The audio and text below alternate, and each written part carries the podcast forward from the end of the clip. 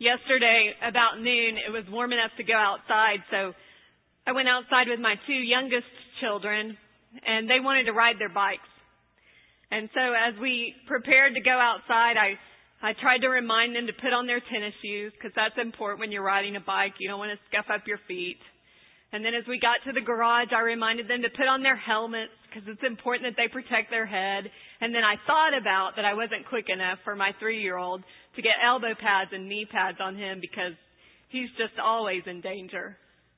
And my words to my children, I think, are very similar to Jesus' words to the disciples with one slight difference that we'll get to in a little bit. But what Jesus tells the disciples is, it's dangerous out there. It's dangerous out there. The disciples knew this to be true.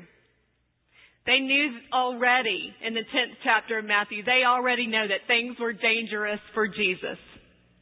That Jesus was anti-establishment, that he was revolutionary, that those who were in charge at the time that Jesus was alive were threatened by Jesus.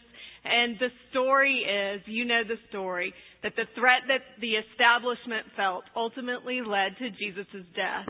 And so the disciples knew that things were dangerous for Jesus. And in this passage, verse 25, Jesus says to the disciples, if they say that I'm the devil, what are they going to say about you? Worshippers of the devil with none of the power? You better look out.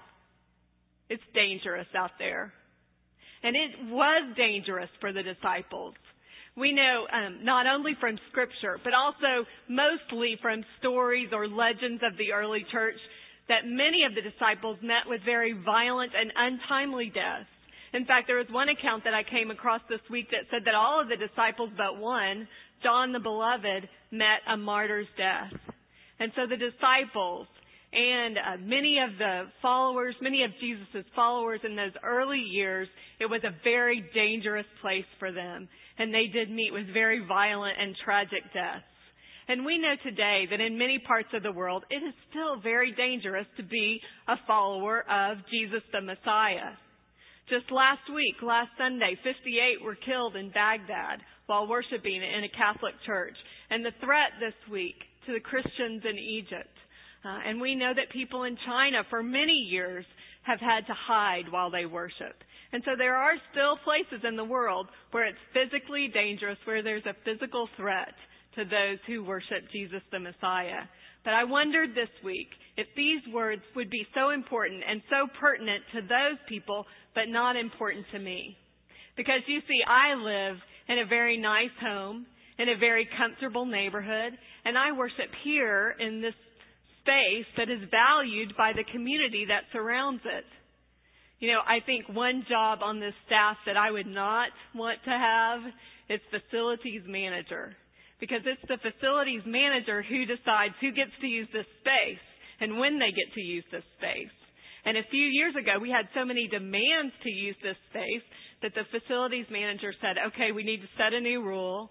If you're going to use this space, your event or your group has to be in line with the mission of this church.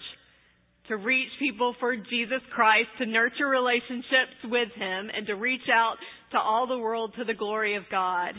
And yet, even with that guideline, even with that condition, this building is filled on most afternoons and most evenings. This is a very valuable place in the community.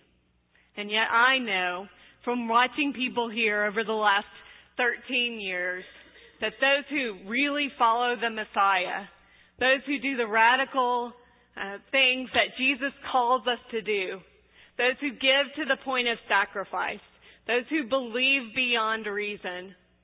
Well, that's um, that's a bit looked down on by the world that surrounds us. You see, the social environment that's around us is a, is a little bit perplexed by those who really follow the Messiah, if not hostile about it. People don't like it. This stuff makes them uncomfortable. You know, I can tell you that in this Bible, are words that the depth has yet to be measured over thousands of years.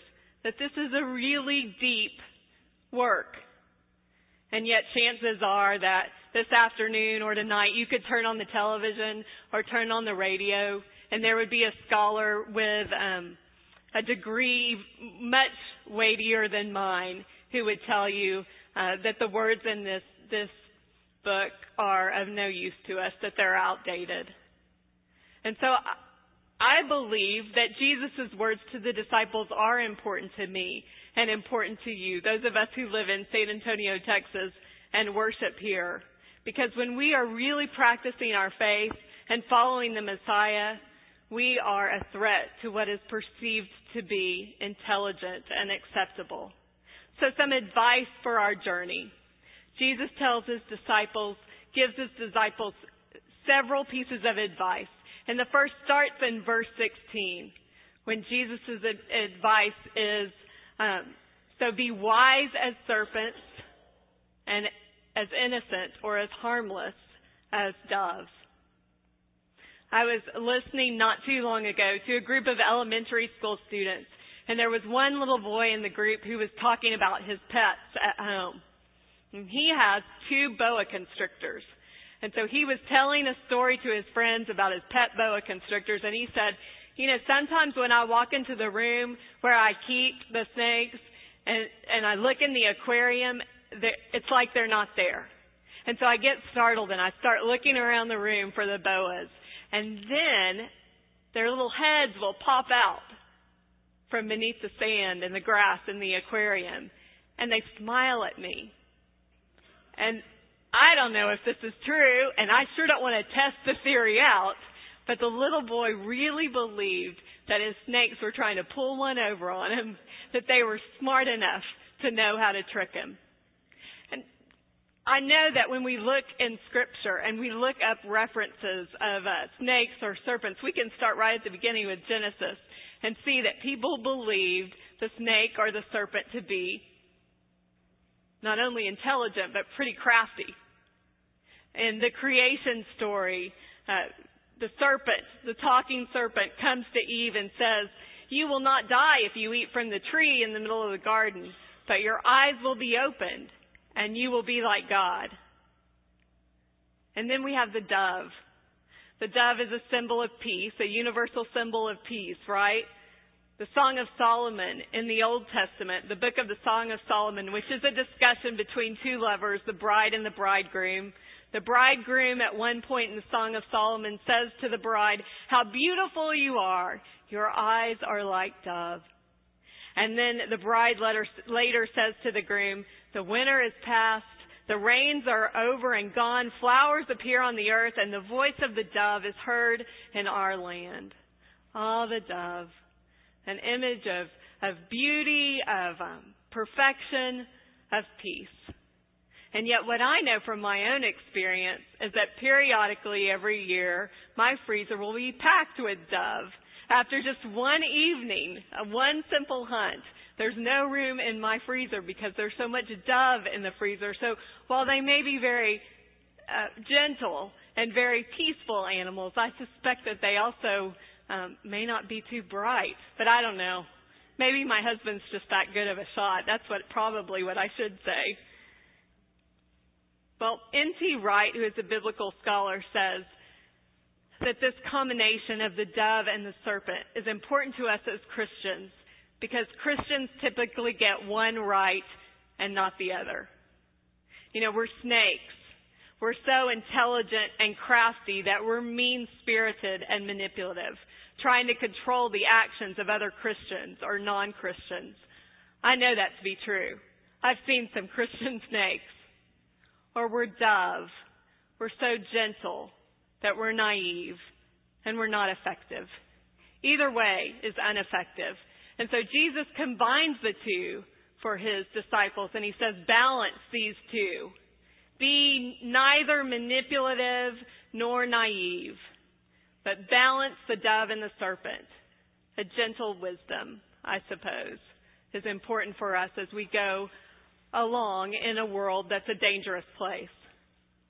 The second piece of advice that I see in this passage of scripture for us today, the second pitfall to watch out for, wouldn't be unfamiliar to the disciples. They would have heard it before. In fact, this piece of Jesus' instruction is the command that's found most often in Scripture. Do you know what the command is that's found most often in Scripture? Let's do it like a multiple choice test. I'll give you a few options. Is it behave yourself? That's what you want your children to believe, right? But that's not it. Is it say your prayers more often? No, that's not it either. Is it wise up or worship more? No. It's do not fear. Do not fear is the command that's found most often in scripture and Jesus gives these words of instruction three times in these 15 verses that we looked at today. In verse 26, have no fear of them, for nothing is covered up that will be un, that will not be uncovered. And in verse 28, Jesus again says, do not fear. And then again in verse 31, do not be afraid. You are of more value. Verse 28, Jesus says, don't be afraid of those that can harm the body because they can't get to the soul. You see, this is where Jesus' words of caution to his disciples differ from my words of caution to my children because I'm so concerned with my children's physical safety. But that's not Jesus' concern for his disciples. Jesus' concern for his disciples is for their souls. There's no promise in scripture that my physical safety is ensured or that my comfort level is important to God or that I will be financially prosperous.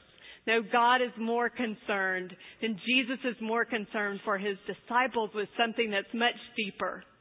Dallas Willard, who is a theologian and scholar, says it's not our comfort level that's important to God, but it's our character, the building of our character and the strengthening of our character that matters to God. Now, verse 28 in this passage is a bit controversial. Verse 28 says this in my version. Do not fear those who kill the body, but cannot kill the soul. Rather, fear him who can destroy both soul and body in hell. And here's the controversy among scholars.